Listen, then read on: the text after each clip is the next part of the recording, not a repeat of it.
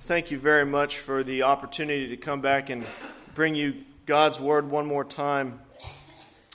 The text that we'll be reading from this morning is Psalm 2. Psalm 2.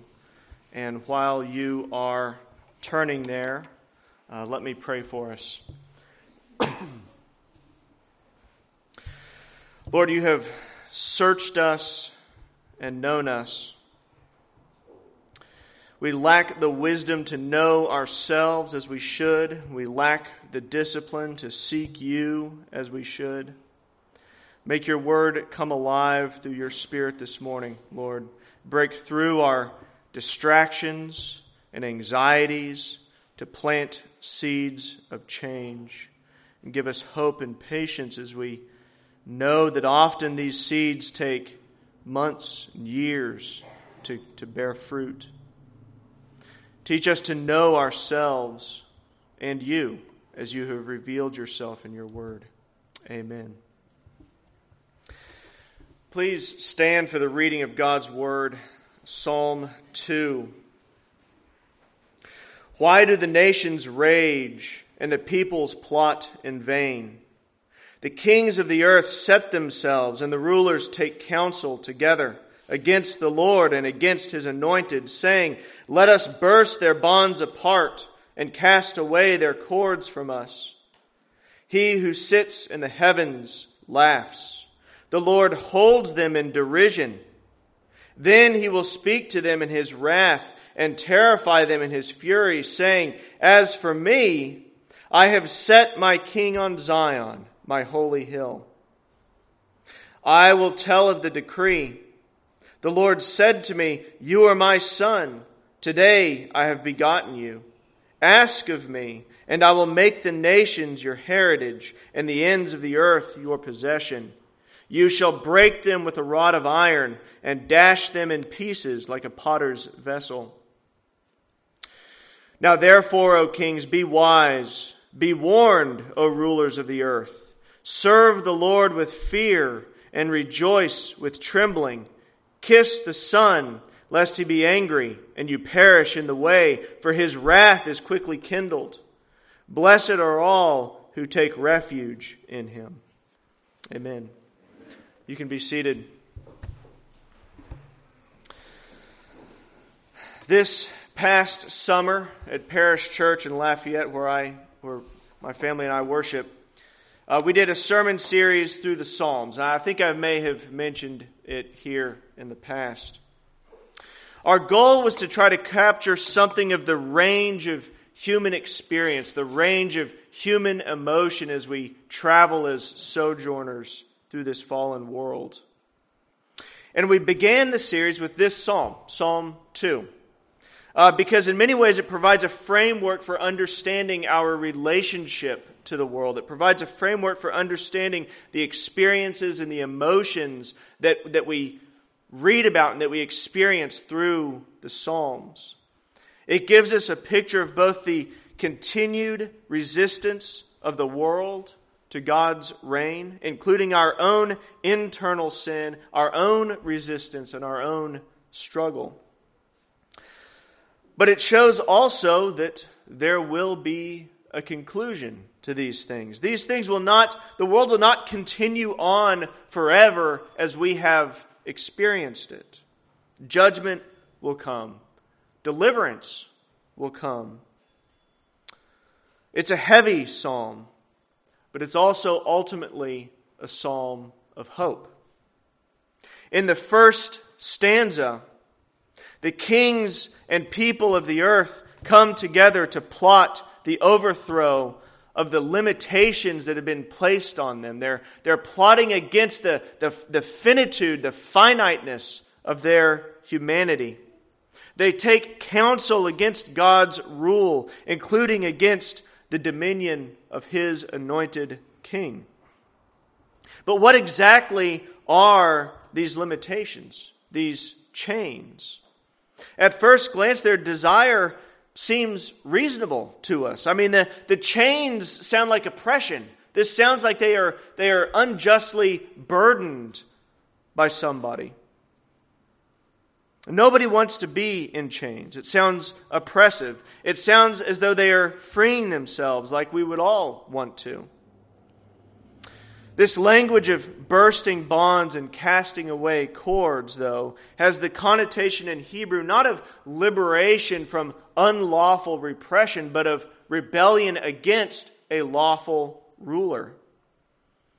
In other words, it is the search for complete autonomy, for self rule, for self sufficiency.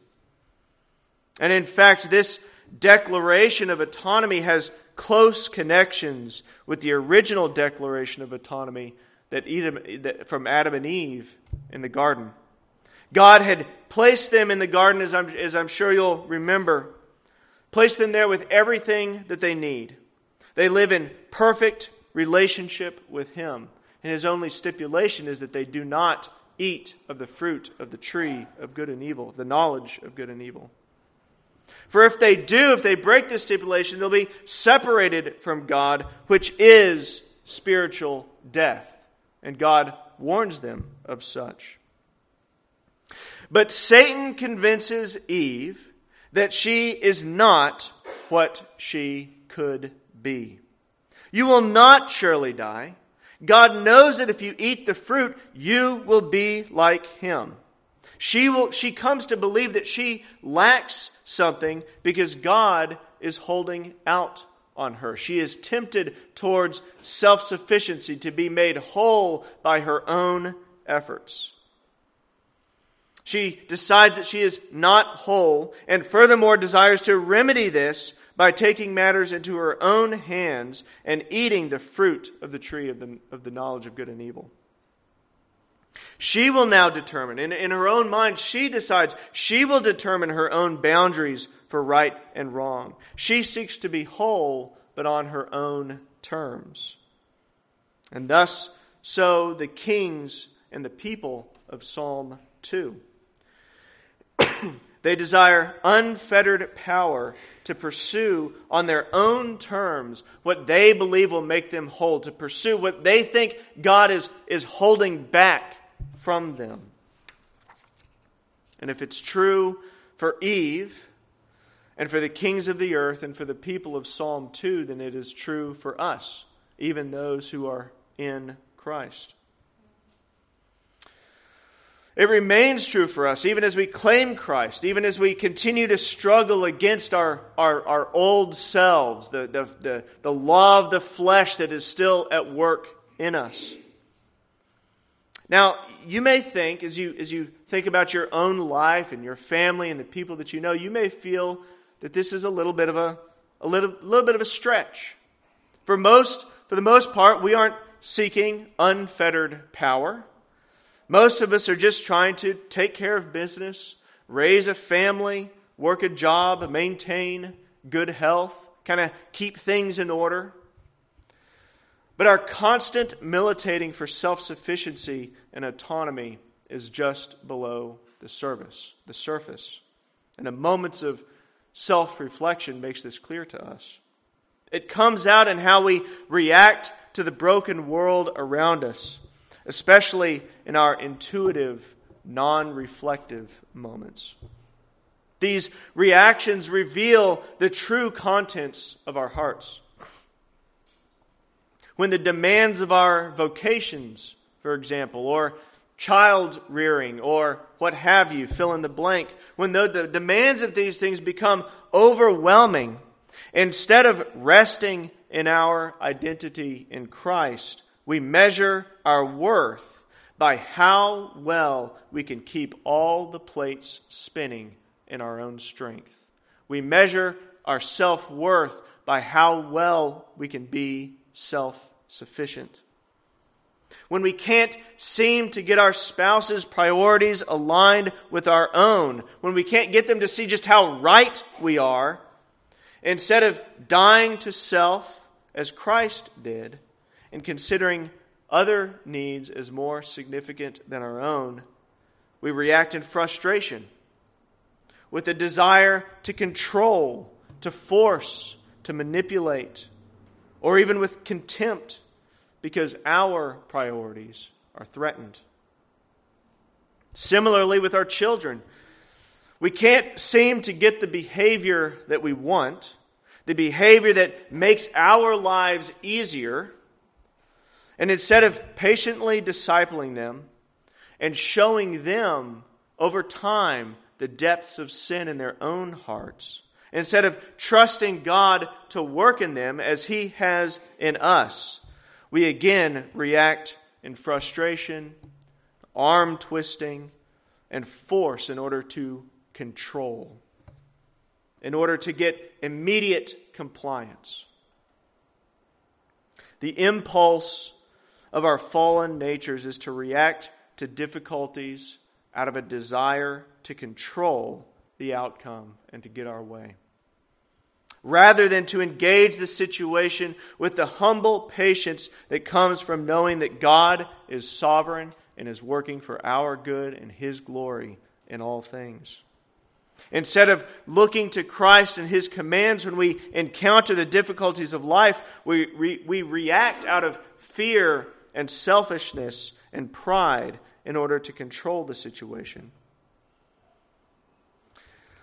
And as we, as we grow in our awareness of this, we grow in our understanding of our need for Christ's blood to blot out our transgressions. It's, it's in reflecting on these things that we understand the true depth of sin in our hearts and our true need for Christ to save us. These tendencies, these selfish tendencies, become hardwired into us. Both through the corrupted nature that we're born that we're born with, but also as a learned response to the broken world and the broken people around us. We are both shaped in these ways, we learn these ways, but we are also born with the corruption already in us. In fact, these sinful tendencies seem to be such a powerful force that we can feel enslaved to them. And that is certainly the way that I feel. We often don't even understand where our reactions come from. We don't understand our own desire for control and autonomy. Where does this come from? How did this, how did this happen to me? I didn't realize that I was such a selfish person. We cannot, we come to realize that we can't control these things. We cannot improve ourselves. We cannot flush out the contents of our hearts by our own willpower. And likewise with the kings and the people of the earth in Psalm 2. It's not just that the individuals who hold power in the world are in rebellion, but even more so that the, the dynamics and the systems of our culture, which every day seek to shape us and to convince us that we are not all we could be and all that we need to be, that we have not obtained all that we need to obtain. This is, this is what the world tries to teach us that we, that we have not achieved all that we can and should achieve to be whole.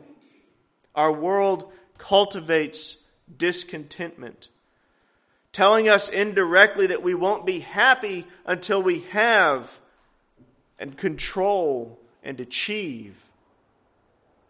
Our culture constantly distracts, feeding us a stream of shallow entertainment, emotional hits, and useless information to keep us from having to consider the broken, thoughtless, and dysfunctional ways in which we relate to the world and the people around us. With all of these internal and external forces at work, both in us in, as individuals, but also in the world, in the people in power, and in the systems and the dynamics that, that, that control the world. It can be hopeless to, to seek change. We can feel like we are without hope in changing.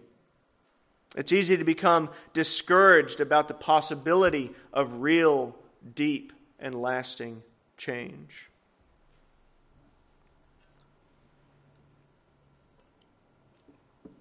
I will tell you that I am in a, I am in a phase of life where I feel this more than ever. I'm 38 years old. I have been a believer for as long as I can remember.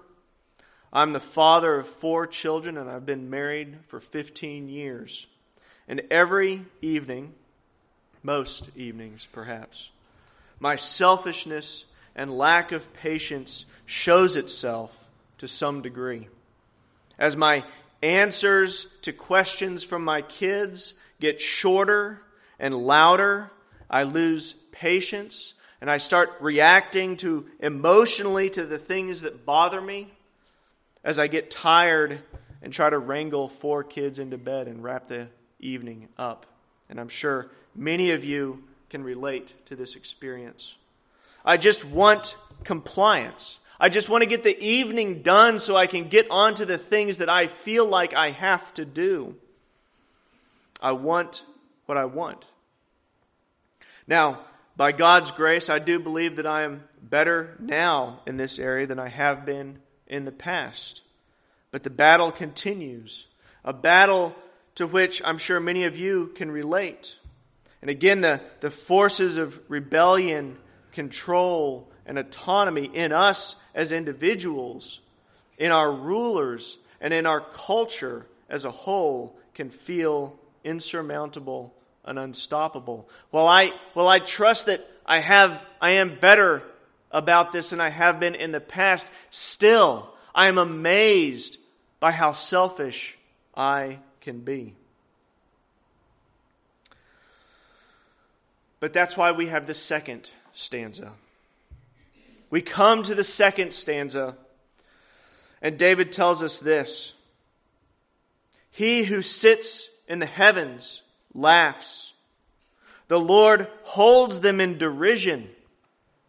Then he will speak to them in his wrath and terrify them in his fury, saying, As for me, I have set my king on Zion, my holy hill. God derides these forces of rebellion, he laughs at them. His purpose is to bring all the world under Christ's dominion will be accomplished in spite of it. Despite my weakness, He will over time renew me. Not completely in this life, but ultimately I have that hope. Commentators have pointed out that in his that this laughter and derision that, that David speaks of here, God is communicating such overwhelming power and control of the situation that he is, he is content to let it be for a while. He is content to let it persist for a while. He does not need to respond immediately. Such is the, the depth of his control.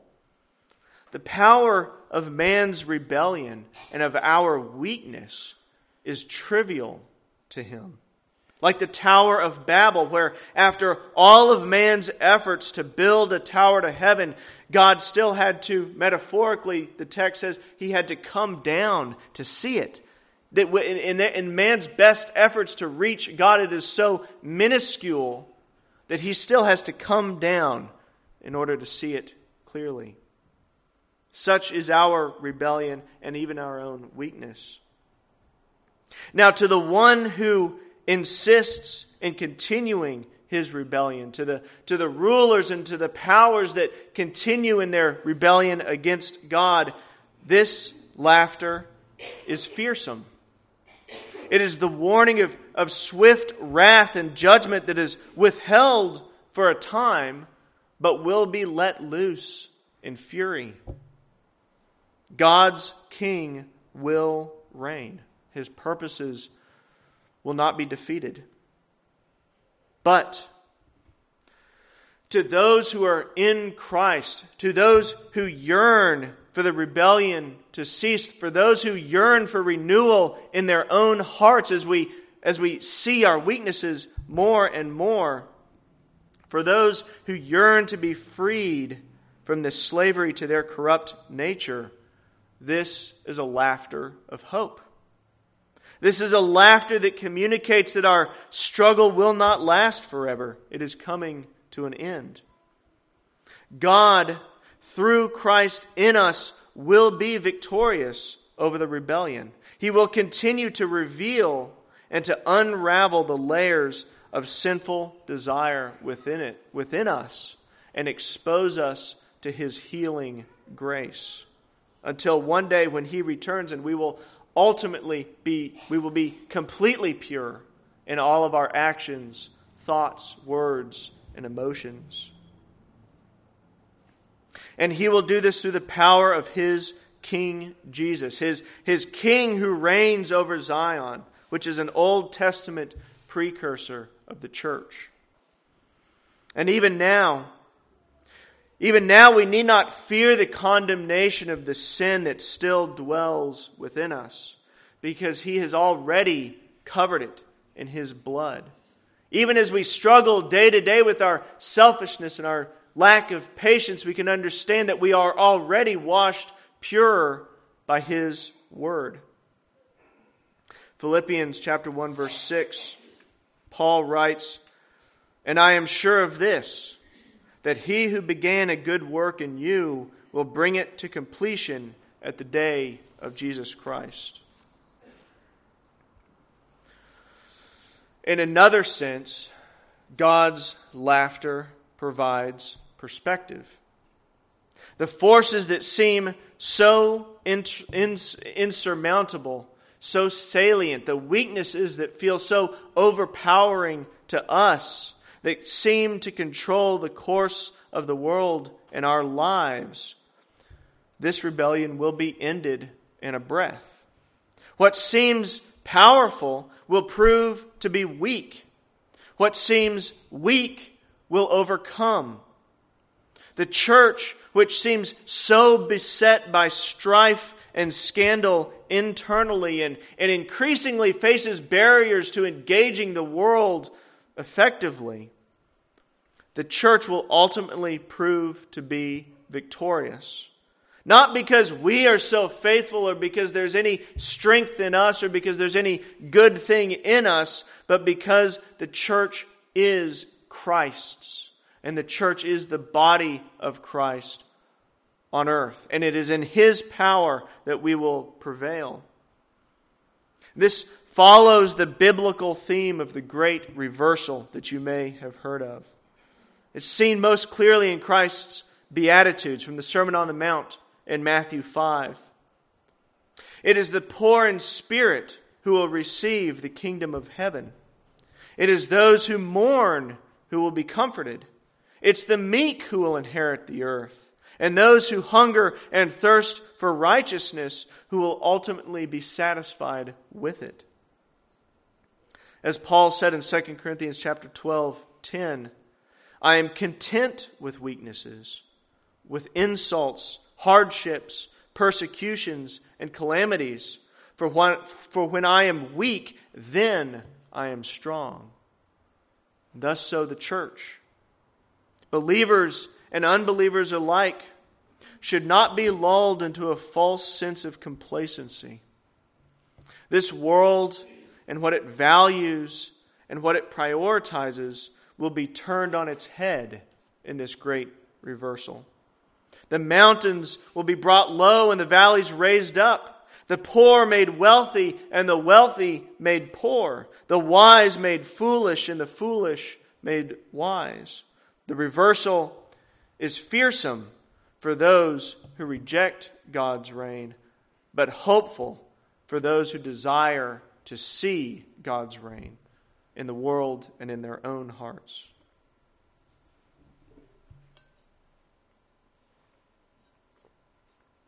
The third stanza addresses God's Son directly. I will tell of the decree. The Lord said to me, You are my son. Today I have begotten you. Ask of me, and I will make the nations your heritage, and the ends of the earth your possession. You shall break them with a rod of iron, and dash them in pieces like a potter's vessel. now, let me offer a little bit of an explainer here to understand how this relates to what we've been talking about. Originally, when David wrote this psalm, the son referred to his descendants, his dynasty as a whole. They were, in a sense, the son because they were the descendants of God's anointed king over Israel.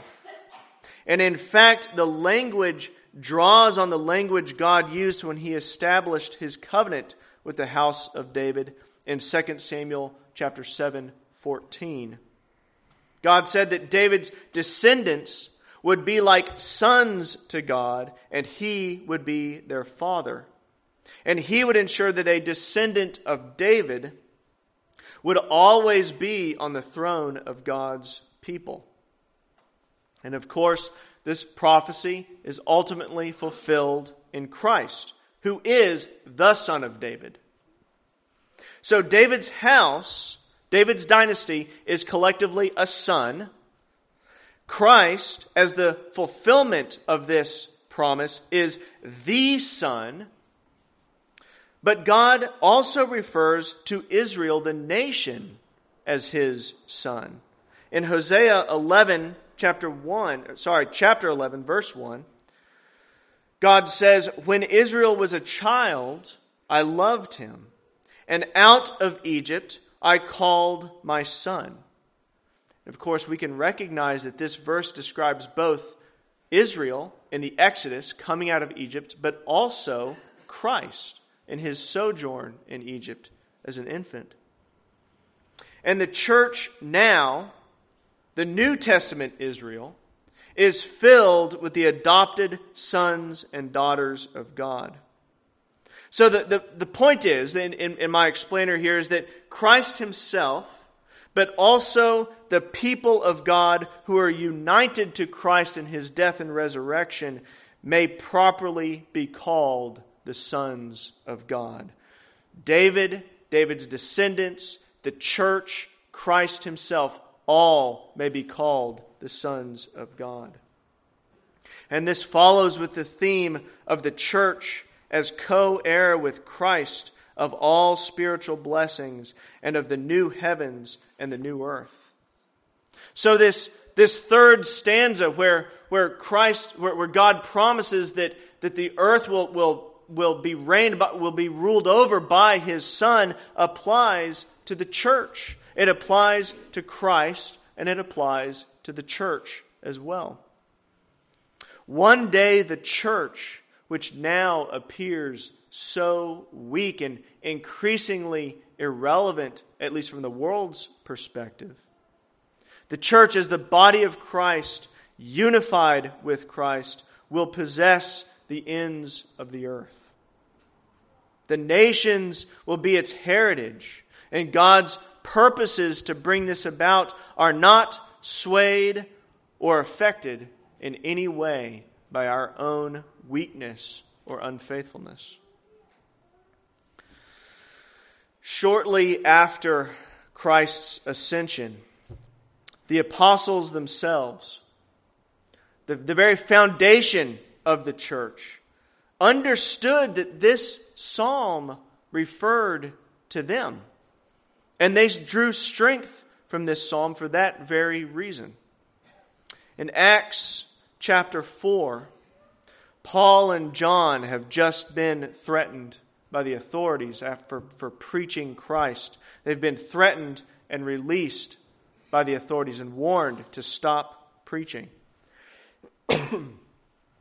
but we see, picking up in verse 23, this is Acts 4, verse 23. When they were released, Paul and John, when they were released, they went to their friends and reported what the chief priests and the elders had said to them.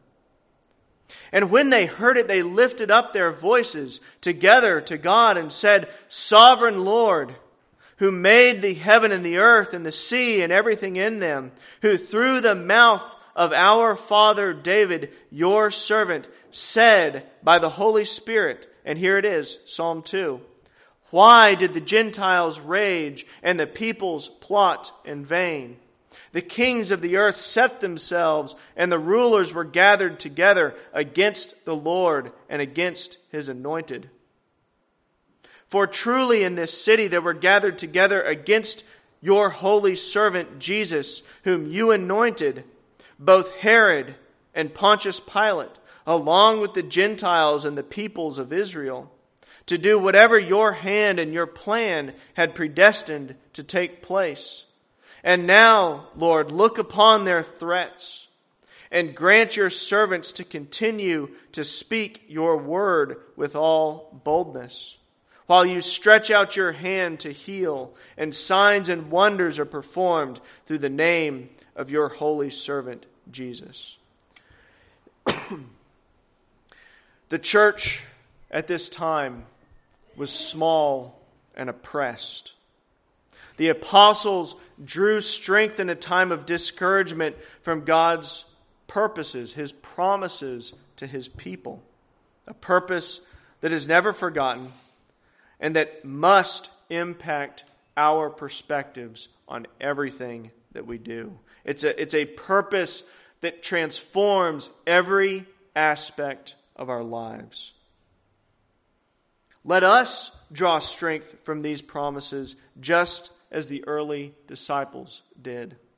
God's mission for the church, for us, cannot fail. It will ultimately renew the whole earth if we're engaging in it, it cannot only be a portion of our lives. We cannot separate out the spiritual portion of our lives when we come to church or when we pray or when we read our Bibles from the so called secular portion of our lives where we just go about the things we got to do in order to survive. We can't do that. God's work of renewal which includes his work of judgment, is our anchor. It's our starting point. It's our, it's our lens for understanding every aspect of our lives. We engage joy and contentment where we find it in our lives with thankfulness, knowing that it is undeserved and that it's a down payment on his full deliverance from the effect of the fall. We engage sadness and suffering with hope, knowing that although the curse still holds some sway, He is rolling back its effects. We engage work knowing that He uses even the most mundane of tasks to build His kingdom. We engage failure in our indwelling sin, knowing that our identity is in Christ, not in our old selves and not in our continued weakness. And we know that no amount of our own failure can separate us from God's love. No amount of our own failure threatens our identity in Christ.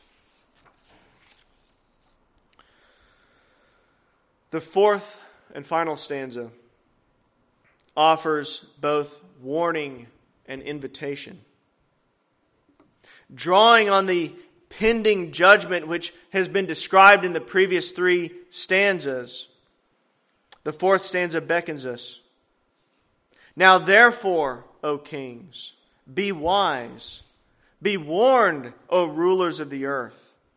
Serve the Lord with fear and rejoice with trembling. Kiss the Son, lest he be angry and you perish in the way, for his wrath is quickly kindled. Blessed are all who take refuge in him. We are warned, along with all the kings of the earth, to serve, rejoice, and to kiss the Son. This image of, of kissing the Son is the idea of paying homage to royalty, a display of loyalty. And there's a sense of urgency here. Lest he be angry and you perish in the way, for his wrath is quickly kindled. His anger spills over at a time that it's most unexpected. The people will be carrying on, walking in the way of rebellion, being given and, and uh, being given in marriage, as Jesus tells us, thinking that they will continue on with their plans indefinitely, complacent in their self sufficiency, not realizing that they will be stopped short in their paths by his overflowing anger. This is very sobering. Now, his wrath being quickly kindled does not mean that it's easily kindled. God shows us great forbearance, for we know that God is slow to anger. And this psalm itself has a note of restraint as God laughs at sin without intervening for a time, as I said a moment ago. But quickly kindled means that it comes to us all at once, unexpectedly. We think that we will continue on, that the world and all its self sufficient rebellion and autonomy will continue, but it will not. Paul tells us in 1 Thessalonians chapter 5 For you yourselves are fully aware that the day of the Lord will come like a thief in the night. While people are saying, There is peace and security, then a sudden destruction will come upon them as labor pains come upon a pregnant woman, and they will not escape. Jesus himself says in John 5 Truly, truly, I say to you, an hour is coming and is now here when the dead will hear the voice of the Son of God, and those who hear will live. For as the Father has life in himself, so he has granted the Son also to have life in himself. And he has given him authority to execute judgment because he is the Son of Man. Do not marvel at this, Jesus says. Do not marvel at this, for an hour is coming when all who are in the tombs will hear his voice and come out, and those who have done good to the resurrection of life, and those who have done evil to the resurrection of judgment. Every time I preach a passage on judgment, a passage that has a prominent theme of judgment, I would say, I'm very aware of how backward it sounds. I'm tempted to even feel like it's backward as it, as it comes out of my mouth. It, it feels like a, a throwback to an earlier time, a, a medieval time, if you will, a much less tolerant time. But it's only to the extent that we are aware of and take seriously and soberly reflect on God's judgment. It's only to that extent that we can understand the refuge that is offered in Jesus as the psalm closes. Blessed are all who take refuge in him. We do not understand refuge. We do not understand the forgiveness of our transgressions. We don't understand the value of Christ's blood if we don't understand that from which we are saved. God's judgment comes not only because of the continued corporate rebellion of the whole world and its rulers, the kings of the earth t- trying to throw off their chains, as we saw in the first stanza, but it's becoming it's coming because of the seed of self-sufficiency and the re- and rebellion in each of us as individuals. The problem isn't just out there in those people and the people who who you know the, the, the nebulous they who kind of control our lives as we like to think. The problem isn't just out there. The problem is in here as well, in each of us individually. So, have, if you have not yet come to grips with your rebellion against God, with the fact that you live at enmity with God, or at least you did, if you haven't come to terms with the fact that such rebellion will be judged, don't ignore the invitation in this psalm. If you've acknowledged these facts and do seek to seek refuge in Christ's atoning self-sacrifice, and you do seek the renewal of your, of your own internal life and the destruction of your own self-sufficiency and selfishness, if you do seek those things, then, then cling to the hope in Christ and, and seek ever deepening wisdom to understand how these evil desires still shape you and hold sway in you and affect your life from day to day. But engage in this retrospection again with hope, knowing that those who seek refuge in Christ are His and that cannot be changed. And nothing will separate those who belong to Christ from Him. As a final note, it's ironic that the kings of the earth seek to throw off their bonds and cords to seek what they think is freedom. And it's ironic that we as individuals turn to, to, to autonomy and self sufficiency to be made whole. Because Christ tells us that his yoke is easy and his burden is light. He offers what we seek at no cost, at no price. It's easy and light because Christ gives us true freedom freedom from the chains of sin and corruption that keep us from living as God created us to live. Under Christ's yoke and burden, we understand his call to rejoice because in his restraints we finally become free and we finally become who we truly are. Let me pray for us. Lord, open our eyes to the urgency of your invitation. Your word is clear that judgment is coming and will be swift and unexpected. And this, this sounds implausible in our modern age and in our modern ears. But you offer more than just refuge. You offer, you, you offer new life. You offer renewal from the rebellion and corruption deep in our bones. Give us eyes to see our rebellion and hearts that cling to you and joy as we find our fullness in you. Amen.